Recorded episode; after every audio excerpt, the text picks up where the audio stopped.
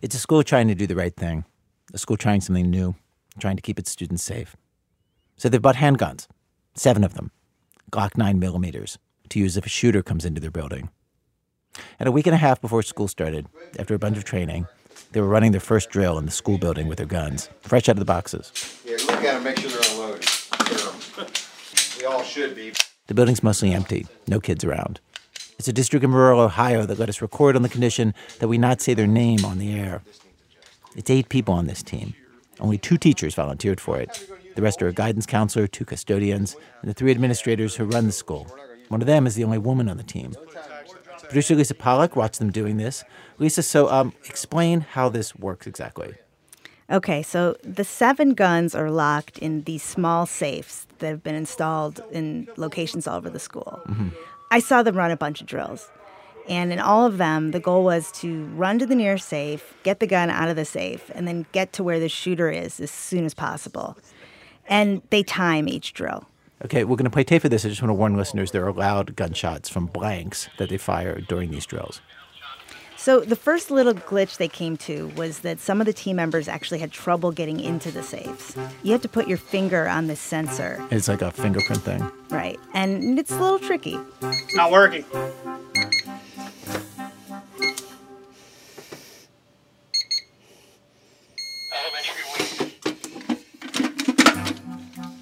There's a sheriff's deputy. He's playing the shooter. I'm following a guy named John. He's the principal for grades 6 through 12. He's running from his office, darts by the cafeteria. He's got a gun, he's wearing a bulletproof vest, he's holding a walkie talkie. Very focused, very aware the clock is ticking. He's told me that every few seconds in one of these shootings, another kid can be killed. Nothing this way, nothing this way. Elementary wing, it's in the elementary wing. The shooter is in the elementary wing. Elementary wing, the building also has middle school and high school. Right. So the principal's running down the hallway, and he's just about to get to the area where the elementary kids are. But there's a door there, and it's locked. This happens automatically when the school goes into lockdown. So he and the two guys with him are stuck. He fumbles for his keys, and he's trying to find the right one. Yeah. Guys ready? He's trying to unlock the door. Here we go. Jesus. All right, here we go. There we go. Door opens. They're on the elementary school side, and they find the shooter right there. So that's the goal of the exercise. They got there. And they don't pretend to shoot him or anything. They're just timing the response. And it wasn't great. That was an eternity compared to the first time. Yeah. Oh, yeah. It was It because an you got to get through the doors. All clear. Thank you for your cooperation. Lisa, it's so controversial to put guns into a school. Like, why did they choose to do it here? Like, why did that seem like the best option to them? Well, I, I talked to John, the principal, about this. Yeah. Um, for a long time, he agreed with people who think guns in schools is a bad idea. And even now, he doesn't think it's something that's right for every school. He says he's not a gun guy, didn't grow up with guns, had never used one. Then he came to this school, and this school's pretty remote in an area that doesn't even have its own police force. Mm-hmm. So if a shooter got in the building, they could be waiting a long time for help. I don't know that I was necessarily sold that this was the right thing to do, but you know, what are we going to do? We're 15 minutes away from an ambulance being here. We're 15 minutes away from a sheriff department being here. We're 15 minutes away. You worry. You worry because you realize that you're on your own. And and so I wanted to learn. And so I went out and started learning how to shoot a gun and how to handle a gun, and which is different. You know, the first time you shoot a gun, that's pretty scary. It was scary to me.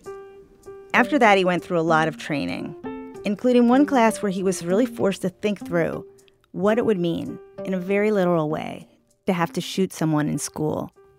In one exercise, the instructor said, You need to walk up to the target till as close as you can. He says, and in your mind, you have to envision this is a shooter in your cafeteria and there's students all around. How close do you have to get before you're confident you're going to hit that target? You've got to shoot that target and you can't miss. I can't miss. Because if I miss, there's a possibility of somebody else getting hurt. All right? And I can't let that happen. I can't let it be me who hurts a student in my school. Though, of course, he might have to shoot one of his students. In a lot of these shootings, that's who the shooter is.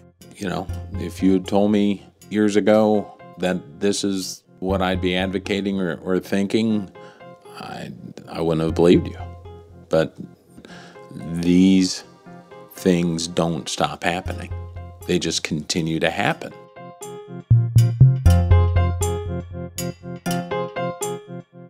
These shootings do just continue to happen. And today in our program, we have all kinds of people trying to figure out what to do to prepare, like the staff at this school. In general, it seems to plan for disaster, school administrators and others look at previous shootings. They look to the past to anticipate the future, knowing full well the whole time there's a limit to what any planning can accomplish. If a shooter gets into a school, the sad fact is you cannot stop every tragic possibility. You can't stop everything. Like one of our show today, we have people who are trying to learn from the past, they're trying to put in measures, they are trying to be as thoughtful and thorough as they possibly can. And it's still not enough. Act two, we have people who have invented something that actually seems to work and help. From WBEZ Chicago, it's This American Life. I'm Ira Glass. Stay with us.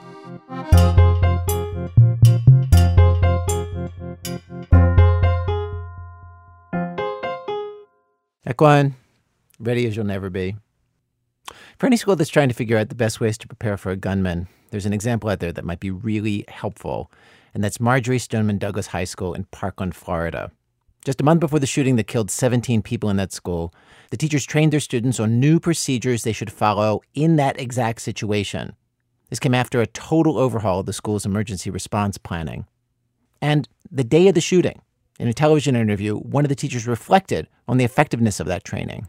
I don't think we could have been more prepared than, than we were today. I mean, they knew what to do, we knew what to do. And, and even still, even with that, we still have 17, you know, casualties, 17 people that aren't going to return to their families. And to me, that's totally unacceptable. Did the training they received save lives that day? Or didn't it? It's actually an open question. One of our producers, Robyn Semien, went to Parkland to talk to the teachers about what was actually in the training and how well it did or did not prepare them for what they went through. The training they did at Stoneman Douglas High School was an attempt to be as prepared as possible for a wide range of emergencies bomb threats, hurricane warnings, a bank robber nearby, an active shooter.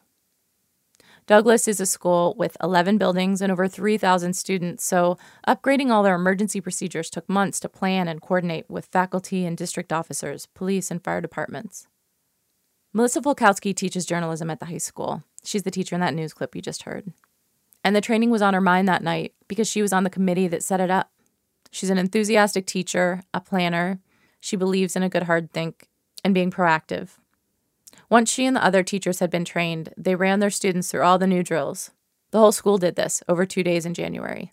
Teachers were told. We want you to go back to every single class. We know it's going to be annoying. We know the kids are going to get tired of hearing it by the time you get to the eighth period class because they're going to have heard it from every teacher. But they wanted us to go stand in front of the kids and go through all the emergency procedures. This is what we do for a fire. For every period. For every, this is what a code black is. This is what we do. In, For two days? for two days, we went over the procedures with the kids Why'd you have to do it with each and every class? because they wanted to make sure that the kids knew the procedures that it was like ingrained in their mind and that they knew so if they were absent on a silver day they would get it on a burgundy day School colors, silver and burgundy. They're on an alternating schedule. Melissa says her kids took the drills seriously. On a scale of 1 to 10, i would say we were totally prepared It's like a 10 the school told every teacher to cover the tall rectangular windows in their classroom doors with paper and leave the paper up all year, just in case, if there were one, it would make it harder for an active shooter to see in. That's a lesson from previous shootings. Get out of sight. Before Columbine, very few schools did active shooter drills. Now, nearly 20 years later, most of them do. Ashley Kurth teaches culinary at Douglas. She's level headed, pragmatic, like a person who spent years working in busy restaurant kitchens, not losing her cool, which she did. Ashley remembers being trained with the other teachers on the new procedures last year. It started with them listening to 911 audio from Sandy Hook. The audio is of the, I believe, if I remember correctly, it's of the front office, and one of the ladies that called in when the shooter is outside the door and you can hear her like her voice drops when she's like he's right outside he's right outside and you can hear the the dispatch officer telling her you know don't move and be quiet Hide, lock down. It's probably the most common response in schools all across the country. But out of Sandy Hook, another lesson. Schools told teachers keep your classrooms locked all day, every day. Again, Melissa. That's kind of what they told us is they told us about Sandy Hook, how he went to the first classroom, the door was locked. He went to the second classroom, the door was locked. He went to the third classroom, the door was unlocked. And he stepped into that classroom and he took advantage of that opportunity. And that's what I told my kids when we were preparing. I told them, I know it's going to be really annoying that the door is always going to be locked and you're going to have to knock. I said, but I, I, I told them what they had told us in the training. And I said, I will not be the third door. Like, I will not be that third door. The details of this are not exactly right. At Sandy Hook, it was the front door and bathrooms that were locked, the classrooms weren't. But the lesson is the same keep your door locked at all times. Other details got hammered home, like what to do if a fire alarm goes off during a code red. The thinking on this is a lesson from the Jonesboro Middle School shooting in Arkansas 20 years ago. There were two shooters, both kids. One of them pulled a fire alarm to get the school to evacuate to a field where from the woods the boys shot at them. Five people died. In the training at Douglas, they addressed this exact thing. If a fire alarm and a code red happen to coincide, ignore the fire alarm, mind the code red. Ashley told her students. The code red drill trumps all. If you hear a fire alarm go off, you stay put. The main question from students, both Melissa and Ashley told me What if I'm in the bathroom and I hear gunshots? What do I do then? We told them to run. If you're out in the hallway and there's a code red, you have to find a place to hide yourself. So you either find a place to hide or you run and you keep running and you don't look back. You run. You run as far away as you can and as fast as you can away from the sound. Unlike Melissa, Ashley had been through this kind of training before at a school she taught at before Douglas. That school had a drill that really freaked Ashley out, with very loud, realistic sounds of gunfire. Ashley says they were blanks. The officer would walk around with blanks and they would shoot. If the door was open, they'd go into the room and say, You're all dead in here. Surprise drills with blanks, while not the norm, appeal to some schools who say there are benefits to learning how you'll act under pressure. But surprise drills with blanks are controversial. For one thing, they're disturbing. There have even been lawsuits about them. In one, a teacher claimed she got PTSD after a man in a black hoodie came into her class, pointed a gun to her face, fired, and said, You're dead. The teacher heard a pop. She smelled smoke. She really thought she'd been shot. She had no idea it was a drill. I talked to several school safety experts about these drills with blanks, these surprise drills that are hyper realistic. None of them thought they're a good idea. One guy who trains teachers using video simulations told me that teachers who've been through one of these surprise drills perform worse on his simulations than teachers who have no training at all. They forget crucial steps, like calling the police, and commit more dangerous mistakes. Some find the blanks so upsetting they can't even finish the simulations. And there's a more basic problem with these surprise drills. If you know one is coming and you hear shots, how can you tell if it's a drill or the real thing?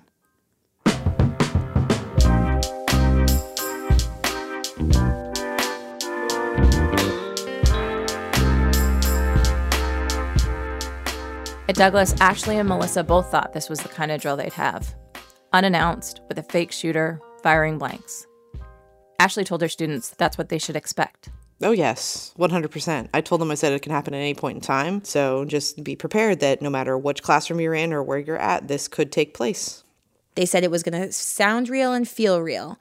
I know have another faculty member who was at another high school in the district and they did the active shooter training at her school and they they used blanks. They like it was it was oh. simulated and it felt real and so that's why a lot of people were like is this the drill? Is this not the drill? But when you look at the time that it occurred, they don't run a drill at 225 in the afternoon 15 minutes before we dismiss and all these buses have to run kids all over the district was that a question in your mind right away like it's too late for a drill yes which brings us to the day of the shooting at 2.20 in the afternoon on valentine's day a former student with an ar-15 began down the hallway of the first floor of the building that everyone calls the freshman building in an adjacent building ashley's culinary class had just finished their shrimp scampi lab they were plating and cleaning up.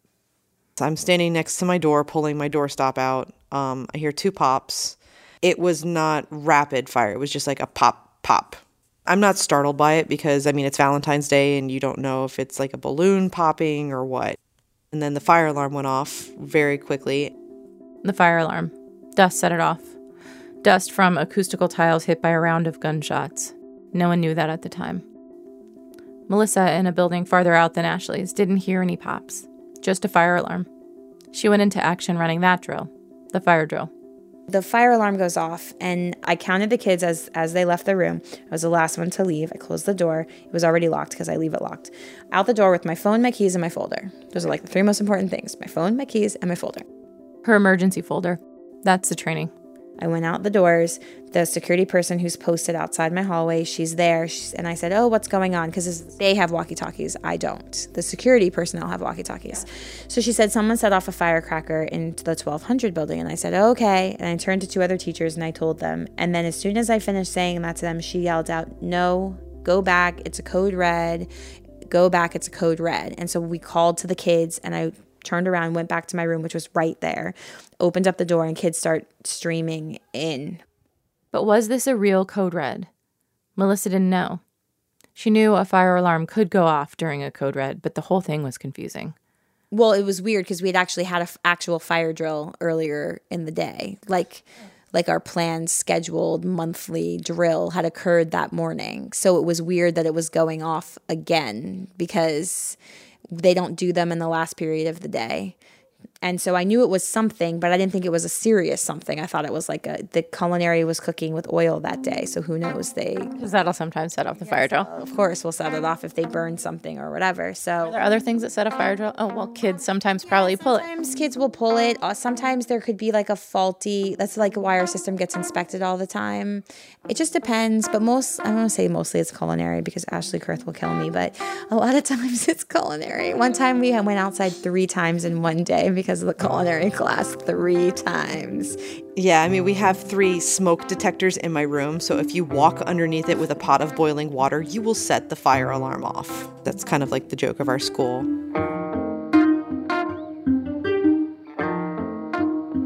Teachers at Douglas knew that Code Red trumps a fire drill. They even had a plan for how to straighten that confusion out. Make an announcement, clarify the Code Red. On that day, an assistant principal, Mr. Porter, did that. Was there an announcement?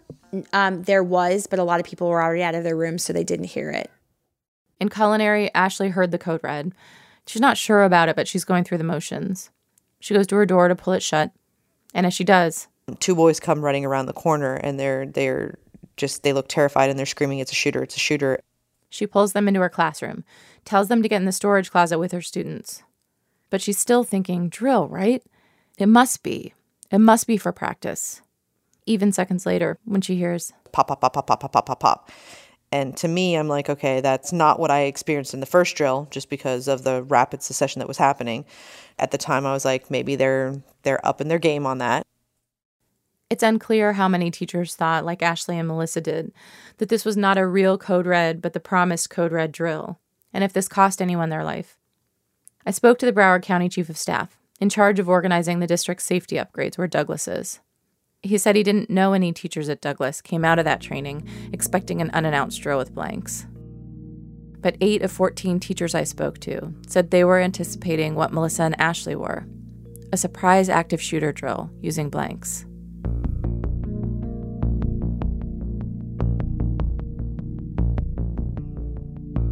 After those two boys tore around the corner yelling, It's a shooter, it's a shooter, Ashley stood for another second in her doorway, still confused. Then she glanced to her left, all the way down the hall, to a set of open doors that face the freshman building. I see like hundreds of kids running out of the freshman building, looking terrified. You know, when you see terrified kids running like that, and it's they're they're not there. There is no rhyme or reason. It was chaos, and then you hear that you can hear the gunshots, and it's just it's that is not what the drill was. She knew. It was real. For like the next 90 seconds, as kids are running by me, I'm just screaming at them, keep running, don't stop. She shouted back to her kids, stay put and get down. she's still in her doorway when she realized there's another group, a smaller group.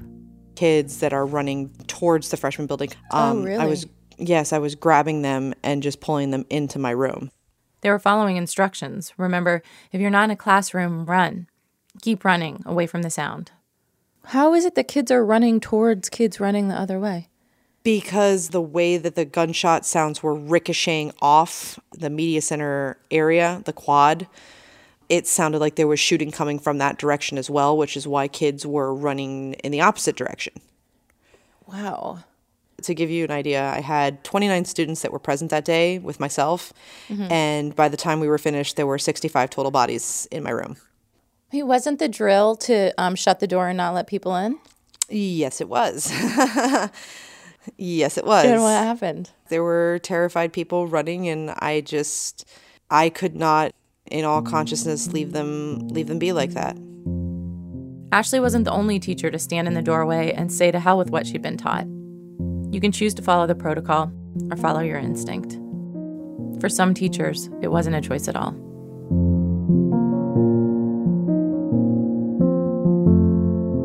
Her classroom, Melissa got her attendance sheet out of her emergency folder. She counted 17 of her 25 students, and two from a different class she'd pulled in from the hallway. The group was small enough to fit in a supply closet, so Melissa told them to leave their backpacks out of sight, as she'd been taught, and move there. In the closet, it was hot and dark, except students' faces lit by their cell phones. Melissa had her phone out too. There's a group text between me and three other teachers in the in the English department because we're friends outside of school. And um, my friend Stacy, who is on the third floor of the freshman building, she texts. She sent a text to us that says, "There is a shooter. There's a shooter in my floor." Um, and so my my friend Sarah says, drill or actual? And she says, actual, my window is blown out. And then she told us she had been grazed by a bullet. She was grazed in her arm by a bullet. Oh my God. And I didn't hear from her for a while. An hour went by. We heard noises in the hallway. Um, we got really quiet. Um, I had had the flashlight part of my phone on so that we could kind of like illuminate the closet without having the light on. And when I heard the door open, but it sounded like it was opened with a key. Um, and so then I could hear movement in the room, and then somebody. And that's comforting or not? I mean, not because you don't know what the hell's happening. Um, and and the police and then the police officer said, "This is the police. Is anyone in here?" And then there was like kind of like a pause, and then they're like, "This is the police. Is anyone in here?" And I was like, "Guys, I'm gonna open the door because." Someone says this is the police. Is anyone in here? And your first thought is it really is the police, or still you're not sure? I'm still not sure. The first time they said it, I'm like, not sure what I should do. Am I supposed to open the door? They didn't cover that in training. very slowly I, the handle and I opened it really slow because even if it is the police, they have weapons too and they're looking for the shooter, so I know they have their weapons drawn. She really just had to guess about whether to trust this was a cop and not a group of shooters saying they were cops. And so I just very slowly opened, you know, pulled on the handle, pushed it open and said, "We're in here, we're in the closet." And then and then they started, you know, giving us instructions, "Come out with your hands up."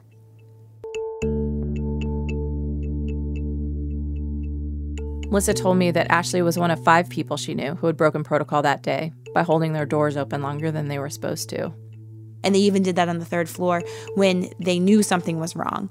I mean, my friend Stacy held her door open until she was like locked eyes with, you know, the shooter and and yells to, you know, Scott Beigel to close his door and grabs the handle with two hands and pulls it closed. Um, so her door was open up to the to the moment he started like shooting bullets down the hallway. Stacy's the teacher whose arm was grazed. She survived. Scott Beigel in the room next to Stacy's did the same thing Stacy did. Waited a little with the door open.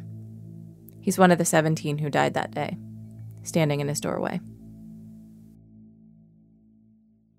There's very little evidence about whether school shooting drills of any kind actually work. The data doesn't exist. School shootings, for how much we think and talk about them, are still statistically rare.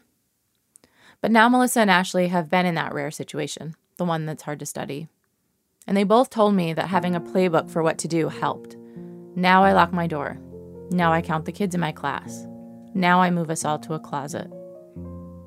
But they also both had ideas coming out of this about ways they could have been better prepared. Melissa, for instance, wanted trauma kits with gauze in every classroom and training on how to treat bullet wounds with it. Gauze actually has saved lives in mass shootings.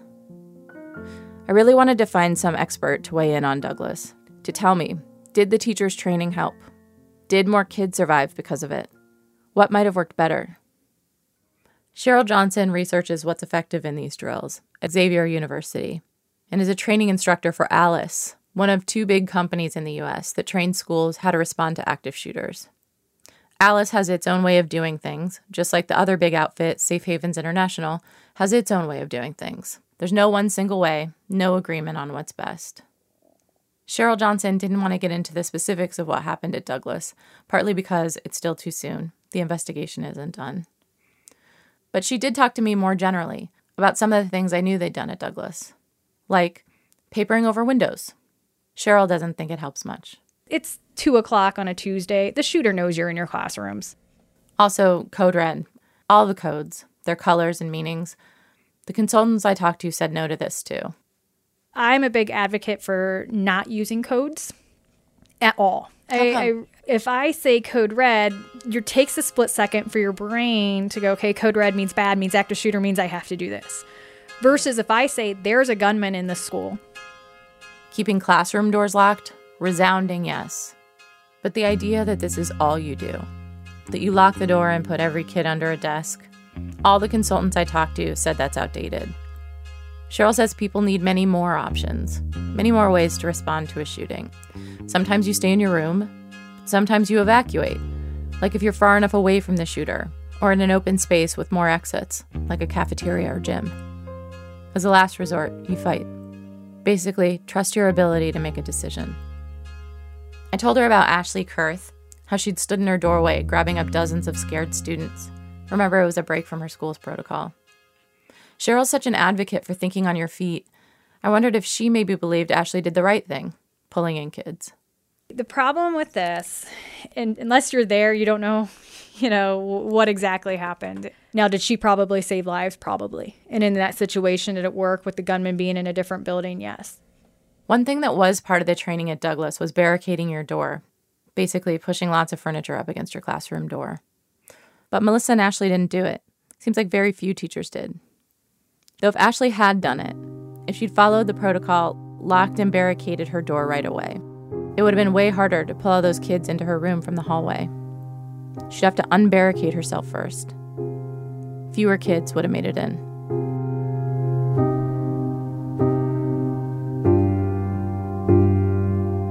Reporting on this for several months, I knew what I was looking for something concrete to tell my daughter's school. My daughter's nine, fourth grade.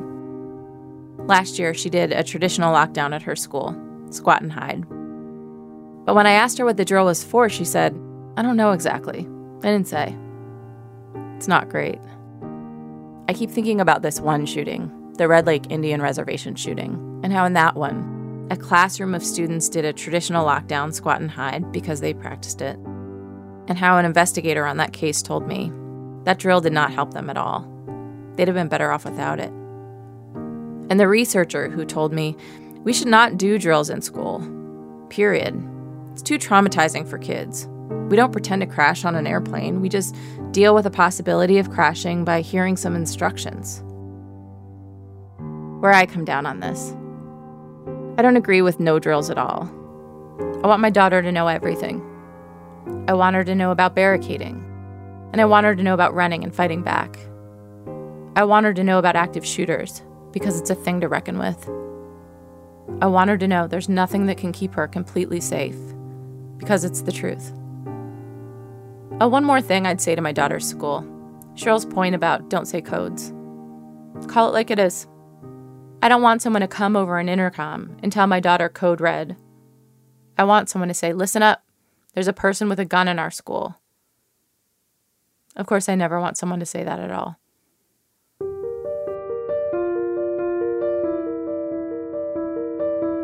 This year at Douglas, there are new gates, new fences, new cameras, gym bag searches, key card entry for staff, gauze filled trauma kits in every room, 15 campus monitors compared to five last year, three school resource officers instead of one.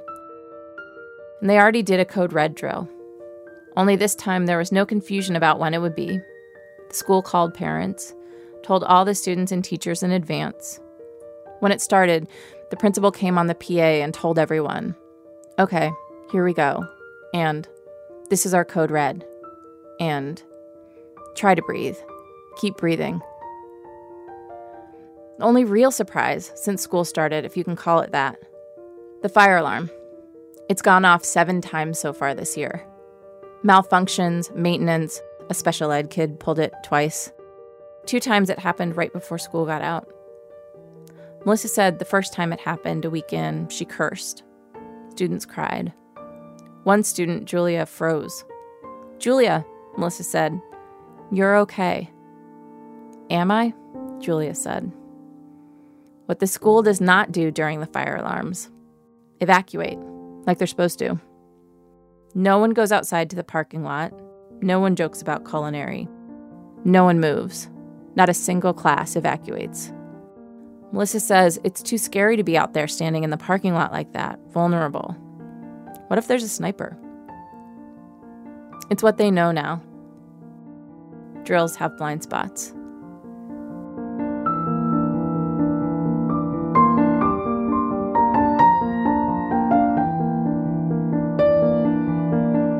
Robyn Semien is one of the producers of our show. Coming up, a couple returns to the worst thing that ever happened to them over and over again. Why? In a minute from Chicago Public Radio when our program continues.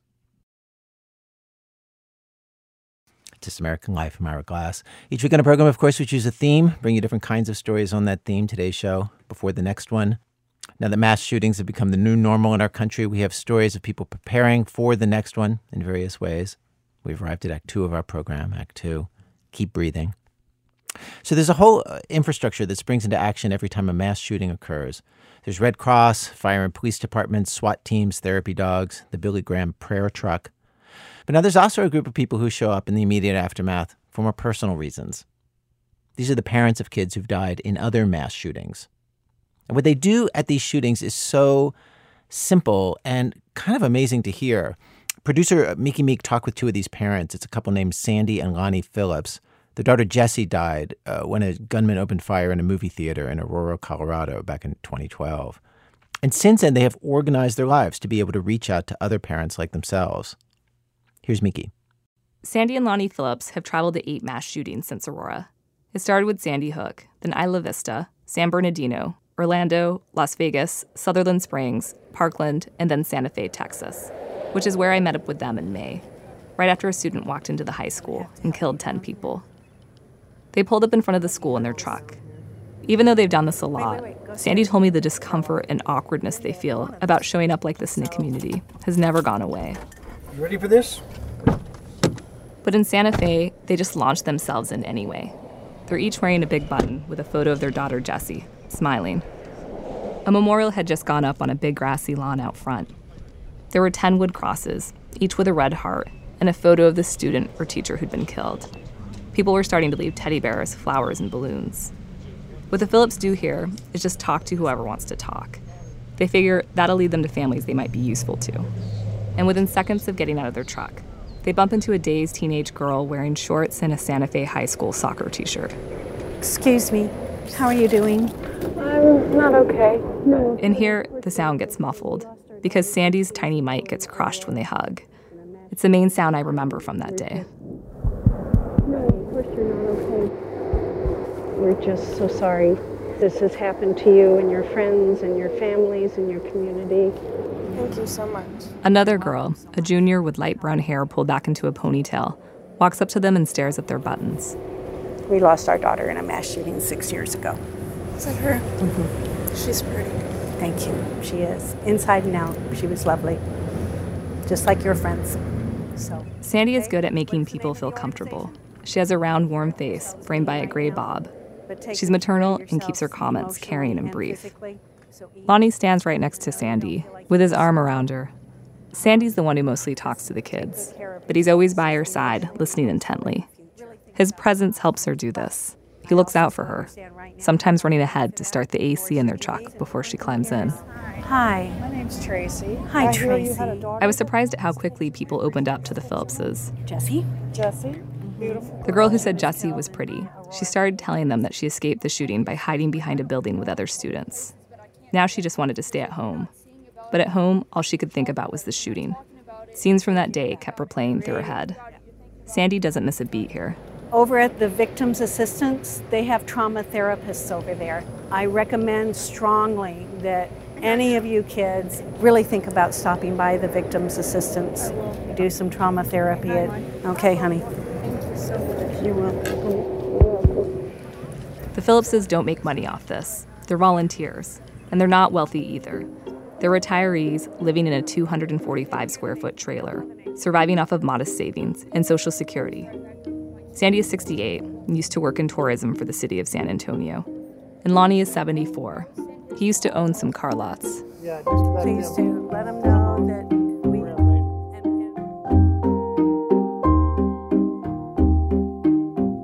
So, have you guys met? Yes. One thing I quickly realized going to Santa Fe is that there are now so many of these mass shootings that they become grim reunions for all the people who show up to them as part of their jobs or volunteer work. Are you from Las Vegas? Sandy and Lonnie ran into an emergency responder from the Las Vegas shooting and then bumped into this other guy who travels around, putting up all those white crosses you see at almost every mass shooting. He made one for their daughter Jessie and Aurora, too. Standing on the patchy brown grass next to the crosses, Lonnie interrupted him to do this thing he and Sandy do a lot.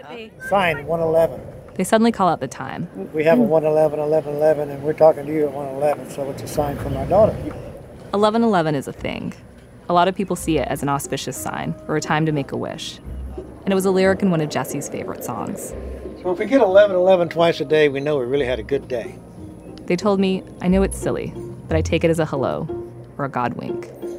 It helps. Who Hello. double whammy in Denver? What's your name? Cindy Evans. Cindy? son is in Cindy? High school here. Oh, I'm so sorry. As the day went on, people kept dropping by the memorial in front of the high school. Parents and students stood huddled together, staring at the crosses or writing messages on them. It was quiet and hot and still. There was a low generator hum from the gigantic Billy Graham ministry truck set up in the parking lot. And then all of a sudden, this young guy started wailing. Sandy made a beeline for him. It's too much, man. It's too damn much. I'm so angry. He immediately threw his arms around her. Why this thing keeps happening? Here, here, here, here, here. Put your arms around me. It's okay. It's okay. It's not okay. It's not okay. Let it go. Let it go. Let it go. Let it go. Let it go. Just cry your heart out. Cry your heart out. Get your anger out. I'm here. I'm here. I'm here. I'm so sorry. Oh God, I'm so sorry. I wish, I wish I could have done something. Okay, it's okay, honey. You're doing it now. Do it in the past, Okay. He graduated last year. There were crosses set up for three people he knew well. One of them was a teacher named Miss Perkins, who he really loved. He said she always tried to be strict with him, but could never keep up that front for very long. Just breathe. Take a nice, deep breath. Take a nice, deep breath.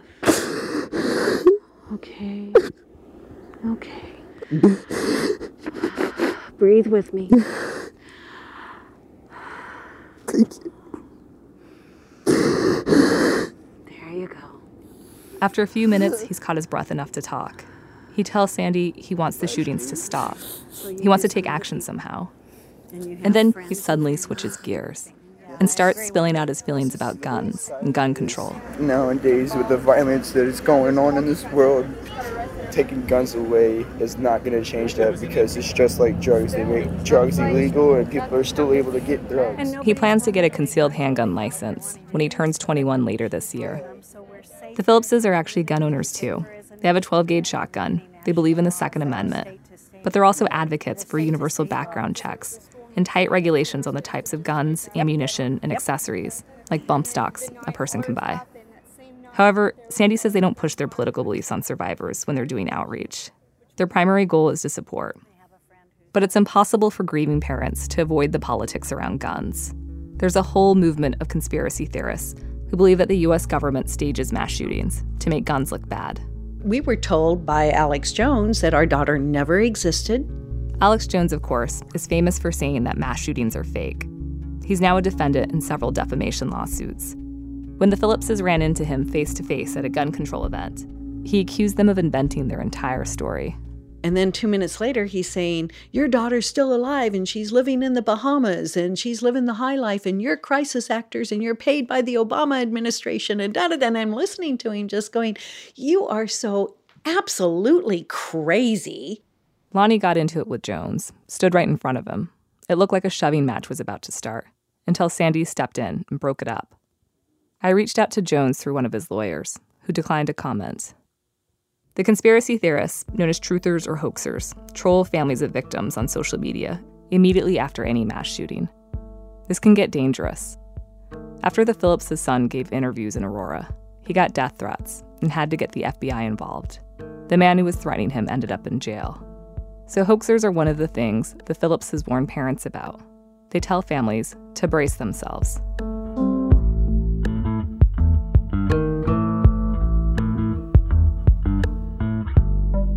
After watching Lonnie and Sandy in Santa Fe, I wondered why in the world they were throwing themselves back into this setting, reliving their worst moment over and over again. The answer, of course, starts with their daughter's shooting. They got the news in the middle of the night when they were asleep at their home in Texas. This was back in 2012, and their daughter Jessie was in college at the time.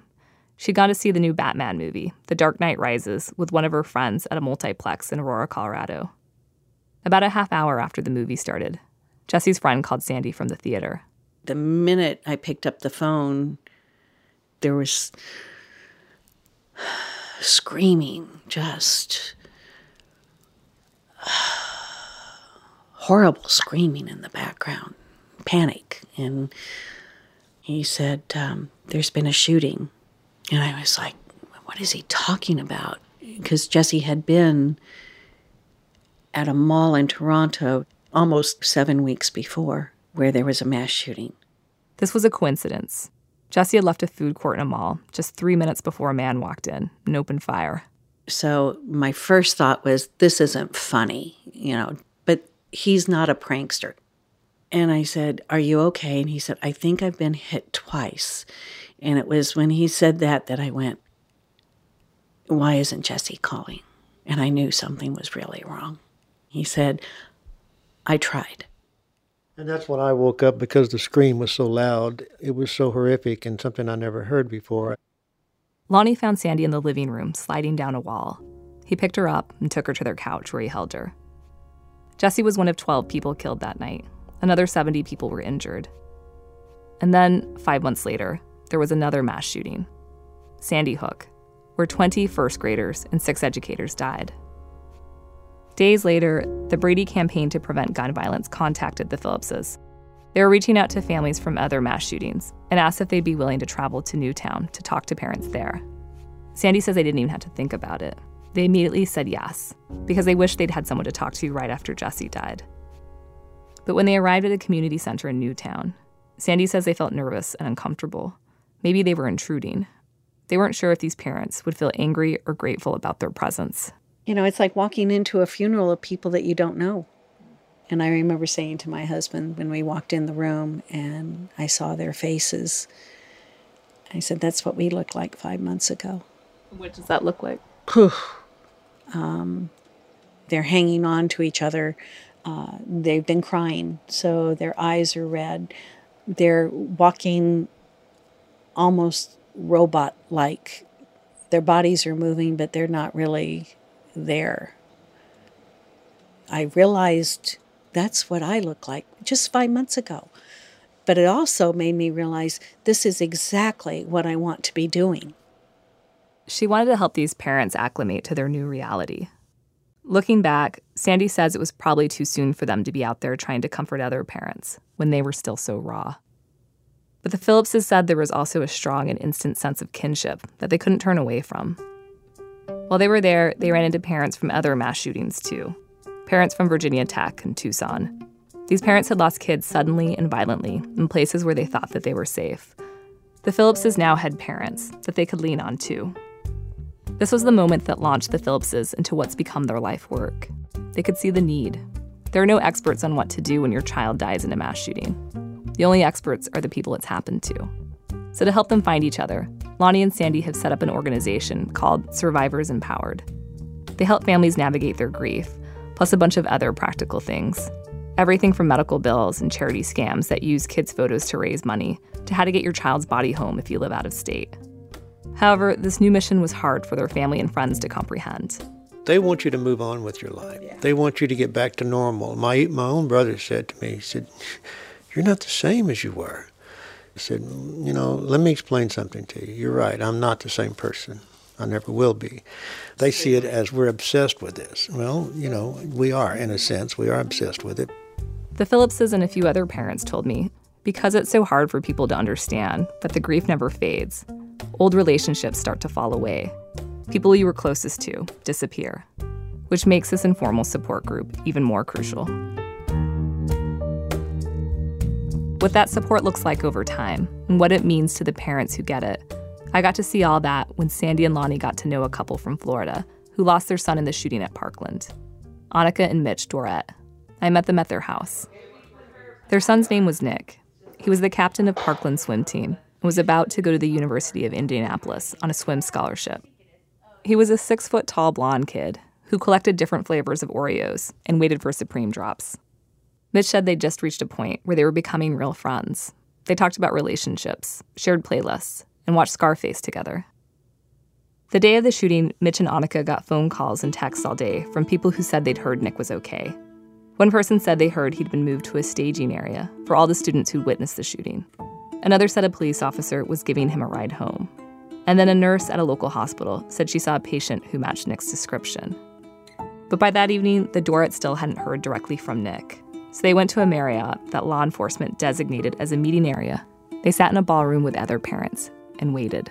Every time the phone rings, you jump and think it's Nick calling from somebody else's phone. Um, the media was calling you. Do you have any comments? Can we help you find your son? And I was just like, yeah. And um, at two o'clock in the morning, we see this FBI car, and then they start pulling one family into rooms at a time. And you hear like screams from these rooms. Then their names were called out. Even walking into that room, you have this tiny little hope that they're gonna say like, "We we couldn't even find your son." you know, and that hope of that he was somewhere else. And I'm t- keep on thinking maybe he walked home, and, and then you do the math in your head like doesn't take that long to walk to our house. And then they told us the news that he was gone. He was shot, and he was never brought to the hospital at all. It's just like a nightmare. Just like a nightmare. Nick's body was still at the school because he died instantly, and the building was still a crime scene. It'd be two days before they could see him. Annika wanted to look at his injuries. Mitch did not. Annika says this is just how her brain works. She's an ER nurse. She needs details. The director at the funeral home, wanting to protect her, called the medical examiner's office to ask about Nick. And the person that answered the phone said, "Oh, um, let me let me take a look. What's the name again? Uh, it's Nicholas Fuertes, the swimmer. Oh, the swimmer is perfect. What does that mean? I think it meant that there was nothing on his face or his head. Like he was he was perfect. He'd been shot three times. A bullet in his chest destroyed his heart and lungs. Was so, it helpful for you to see him? Yes, he was helpful. Because your picture in your head when you hear when you hear that somebody has been shot with an AR-15 just so gruesome, so horrible, horrible. And I think to see him and to see on his body where his injuries were were um made me get it like he was so peaceful and he was not in pain and it made me have a better image of him than the one that was playing over in my mind.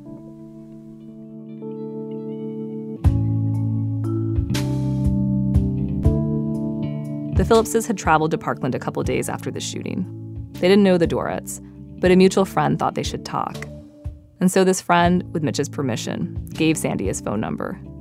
Sandy called and got no answer, so she left a voicemail. I'm very sorry for your loss. I, I understand your loss. We lost our daughter. And you can call me anytime. She let him know that she and Lonnie would be in Parkland for a few more days. Mitch called back quickly. He did want to meet with them in person, thought it'd be helpful to talk to another family who'd been through a mass shooting. But he told Sandy the timing wasn't going to work. His house was packed with family in town for Nick's funeral. And I'm on the phone with him, and ironically, I'm standing right in front of his child's cross. And I said, You're not going to believe this. She said that she was standing right in front of Nick's memorial. I get chills right now. And we proceeded to have a talk, and he said, I don't think we're ready to meet with you. And I said, I totally understand. I'm just glad that we're getting to talk. But you do need to know that truthers are already online saying that this didn't happen. He said, What are truthers? And I said, Ah, okay. I thought, like, wow, are you kidding me? Um, what are you, crazy. Mitch asked her to stop by their house the following day. While Mitch was on board with the Phillipses, Annika had a different take on total strangers stopping by their house. I was more, maybe more skeptical, like nervous of uh, why are they here? What's their agenda? Mm-hmm. How can people come and meet with us if they don't want something from us? Their house was so crowded that the only private place to talk was their bedroom. Annika and Mitch sat on the bed, Lonnie and Sandy in chairs. Annika remembers feeling a little uncomfortable and thinking to herself, Why am I sitting here? Why not am I not with a family? Who are these people? I don't know them, but uh, I guess it might help, but it was very overwhelming. Like, I can't believe that I have to sit and have this conversation. What is this? This is my life now, you know? Was there a point in the conversation where it started to turn for you? Yeah, I think I think when they when they said don't join our an organization now, don't fight now, just take care of yourself and let yourself grieve. They asked questions about Nick, and before long, they were just talking. Lonnie remembers Mitch asking if they were religious and if they ever got signs from Jesse. He told Mitch that, like them, they weren't, but they took 1111 as a hello from Jesse. The conversation went on for three hours. You know, all our friends and family, as much as they did for us and how much love they showed, none of them could have any clue what we were feeling. And here were two people knowing exactly what we were feeling. They also made me feel a little more confident, if I don't know if that's the right word. You're in a club we all don't want to be in. We didn't want to meet you. We wish we would have met under different circumstances, but you have people help you with this kind of grief. And a few days later, when the online conspiracies started appearing about Nick, that he didn't exist, or that he was living in California, they remembered Sandy's warning. It was still upsetting, but less upsetting because they knew it was coming. They've helped in other ways too. The Dworets took the Phillipses' advice and got into trauma therapy right away, both individually and as a family. Their younger son Alex has been through a lot. Nick was his best friend. One of the last things Nick did on the day of the shooting was walk Alex to his English class. Alex was injured in the shooting and sat by a kid who died right in front of him. Annika says managing her grief, along with her son's, has been tough. There was so much attention on Nick, Nick, Nick, Nick, Nick. Everybody came for Nick. The flowers were for Nick. The letters were from Nick. I felt like, you know, I if this didn't happen to Nicholas and only this, I could have been there for Alex so much stronger and so much more. So I, I, I was afraid that he would get neglected and all that. I think sometimes children feel like, well, you must have loved that child more than you love me. Sandy's son was 25 when his sister died. Sandy tried to talk to him about it, which ended up pushing him farther away. When she talks to parents, she talks about her own mistakes too.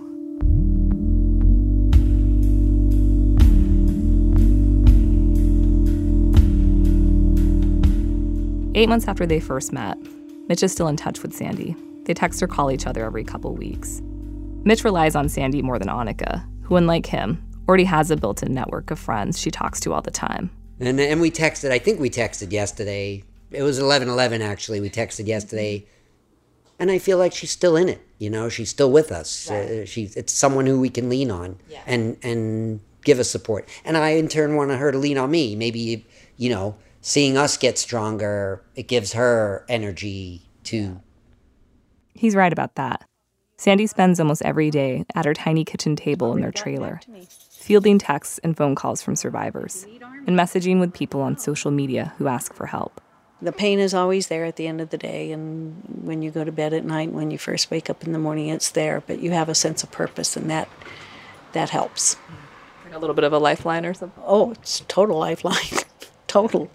You know, if I didn't have this work, I don't think I'd be alive. I really don't. And I say that to Lonnie all the time. He goes, But, you know, don't you love me enough kind of thing to stay alive? And he said, I just don't think I would have had the ability to keep going. Mitch and Annika told me that when they're feeling stronger, they like to do for other families what the Phillipses have done for them.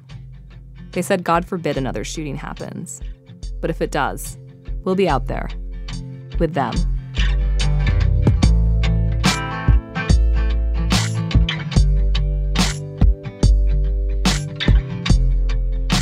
Miki Meek is one of the producers of our show.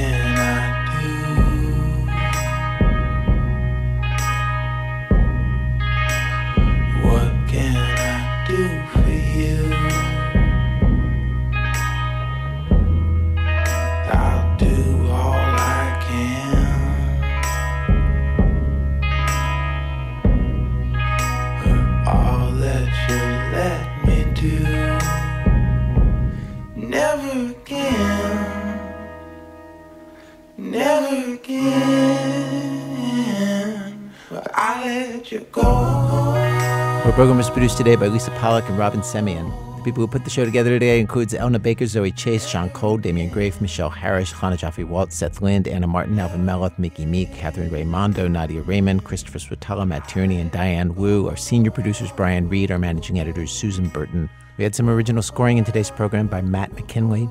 Special thanks today to Andy and Barbara Parker, Heather and Seth Adams, Nicole Hockley from Sandy Hook Promise, Michael Dorn of Safe Havens International, Harvey Shapiro and James Fox at Northeastern University, Carrie Klein, Kate Wade, Joe Eaton, and Jim Irvine. Our website, thisamericanlife.org, where you can listen to our archive of over 600 episodes for absolutely free. We also have an app that lets you download our entire archive and lots of other features. This American Life is delivered to public radio stations by PRX, the Public Radio Exchange. Thanks as always to our program's co-founder, Mr. Torey Malatia. You know, he was watching this documentary on rock and roll in the 60s, but he complained it was taking them forever, forever to get to the Rolling Stones. Oh, yeah, it was because you got to get through the doors. I'm Ira Glass. Back next week with more stories of This American Life. Never again. Never again will I let you go.